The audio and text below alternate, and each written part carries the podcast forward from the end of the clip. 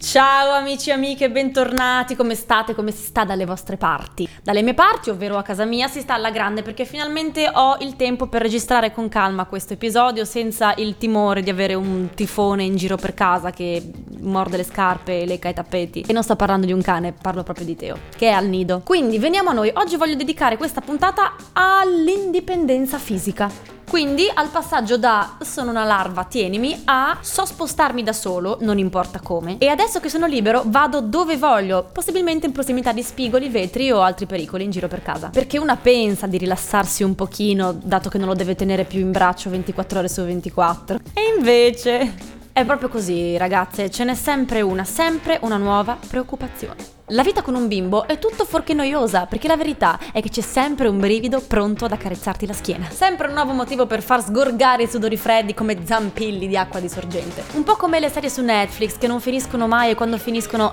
strizzano sempre l'occhio all'episodio successivo. Ecco, Teo è una specie di Stranger Things, l'ho scritto io ma non so come finisce.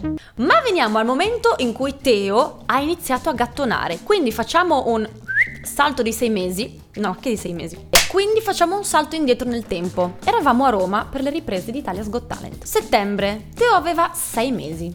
Abbiamo vissuto per un mese in hotel, un hotel in via Veneto che era il tripudio del marmo e dell'antica Roma. Mobili di marmo, vasca e doccia di marmo, anche le lenzuola erano di marmo. E noi in questa camera enorme di marmo, che io e Tommy avevamo prontamente allestito con tappetoni, cuscinoni, culle, vaschette da bagno, giochini e tutto l'ambaradan di Teo. Senza contare l'angolo cottura e dispensa ricavato su un mobiletto di marmo, dove avevamo disposto cuocipappe, scalda biberon, coi biberoni, pastine, bavaglie, eccetera, eccetera, eccetera.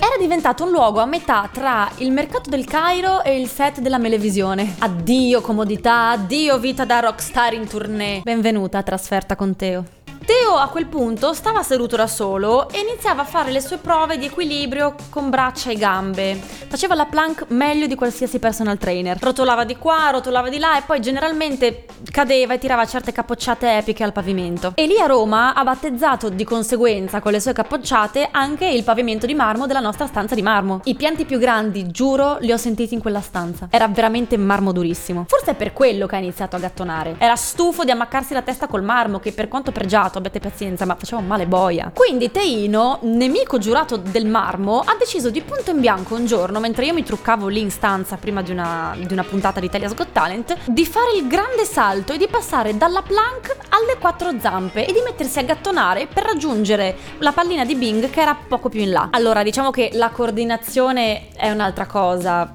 faceva molto ridere, mm, sembrava un ragno sbronzo. Ma la pallina l'ha raggiunta! Non vi dico i decibel che abbiamo raggiunto in pochissimi secondi in quella stanza. C'eravamo io, Terry la mia truccatrice, mia mamma, ma vi giuro sembravamo lo stadio del Super Bowl. E via coi video e le foto e le videochiamate al papà che era a Milano, le videochiamate ai nonni in Argentina, le stories e anche una troupe di Netflix che tenevo lì lì pronta a intervenire in caso di momento memorabile per l'uscita del documentario La vita di Teo nel 2080. Ero così gasata che l'avrei messo sul palco di GT a gattonare davanti a tutti. Tutti dovevano vedere quanto era bravo mio figlio a gattonare. Mara, cuore di pana, gli avrebbe dato il golden buzzer dopo un secondo. Ma purtroppo il Covid non permetteva che lui entrasse negli studi. Vabbè, sarà per la prossima. Quindi grande emozione e grande ingenuità, perché io non sapevo che da lì a qualche giorno avrei iniziato a trovare Teo incastrato sotto mobiletti tra il bidet, il water, piante, scaffali, televisione. E non potevo sapere che, adesso che aveva già imparato a gattonare, avrebbe immediatamente provato a reggersi in piedi aggrappandosi a qualsiasi superficie possibile. Con le manine hanno vagliato ogni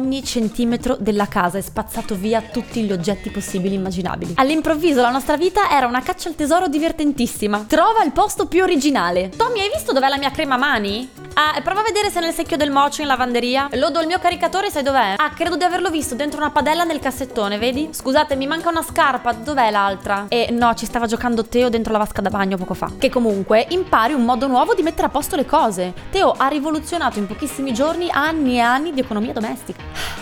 Ma la scoperta più clamorosa di tutte sono stati i tasti. Che emozione, che conquista! Schiacciare un tasto era una libidine impagabile. I preferiti erano i tasti del forno. Abbiamo anche chiamato il medico, il medico anche scardinato una manopola, abbiamo dovuto chiamare il tecnico. Ma poi i tasti della lavatrice, il modem di Sky, la PlayStation, i tasti del telecomando, la stampante. In men che non si dica ti accorgi di quante ca di cose proibite hai in casa e ti ritrovi a dire no più volte di tu quanto non respiri in una giornata.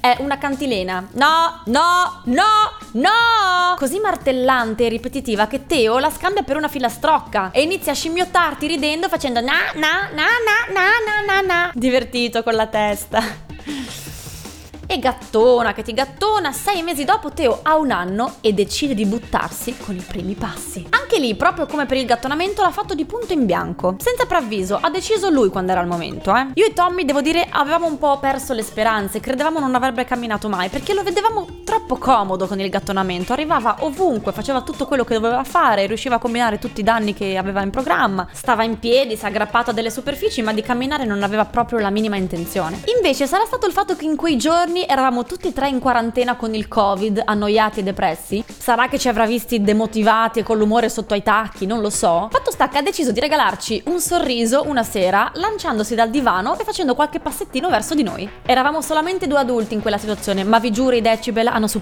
quelli della prima volta. Bandiere, striscioni, stories, videochiamate, un comunicato all'ANSA, uno stormo di droni e una troupe di verissimo a immortalare il momento. Poi, verissimo, nel caso venderà a caro prezzo le immagini a quelli di Netflix per il documentario del 2080, la vita di Teo. È stato un momento bellissimo, eravamo felici noi, ma era felicissimo anche lui perché era cosciente, consapevole di aver fatto qualcosa di nuovo e qualcosa di grande.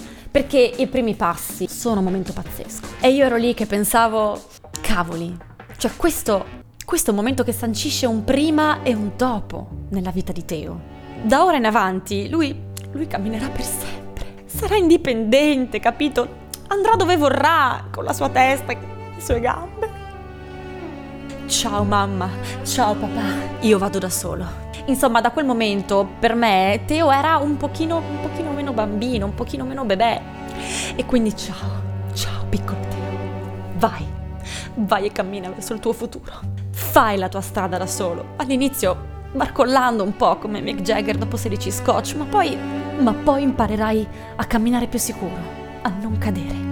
Gira il mondo a bordo di quei piedini cicciosi. E se avrai bisogno, noi saremo qui, sempre, a tenerti la manina. Perché la gente cammina? E io già mi ero depressa, no? Perché mi sentivo già inutile, pensavo che Teo già non avesse bisogno di me, basta, è partito, ormai fa da solo, no? Mi sentivo già inutile, vecchia e già vedevo Teo correre verso la sua fidanzata. Mm. Stacco, Teo è in braccio più di prima.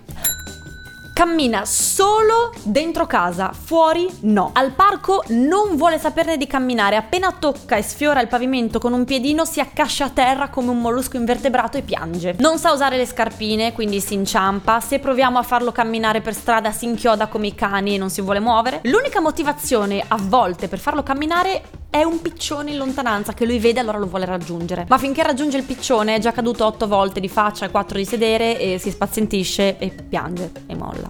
Quindi come sempre è tutto molto molto meno poetico di come me lo immaginavo io. Ma io preferisco la versione real dei fatti perché è quella che mi fa più ridere. Io ho bisogno di ridere. La pubblicità e i social ci hanno abituati a queste immagini perfette della vita con i figli, della vita domestica, ma in realtà sappiamo benissimo che non è così. Per strada è più facile trovare una mamma che tira per un braccio il figlio che non vuole camminare, piuttosto che una mamma con il bimbo che guarda a destra e a sinistra prima di attraversare e si spinge da solo il passeggino, dai. Va bene ragazzi, io ho finito di asciugare, la messa è finita, andate in pace, anzi camminate in pace. L'appuntamento è qui, prossima settimana con l'asciugona. Mi raccomando, mettetevi le mascherine perché la prossima settimana parleremo parleremo di isolamento Covid in casa con la prole.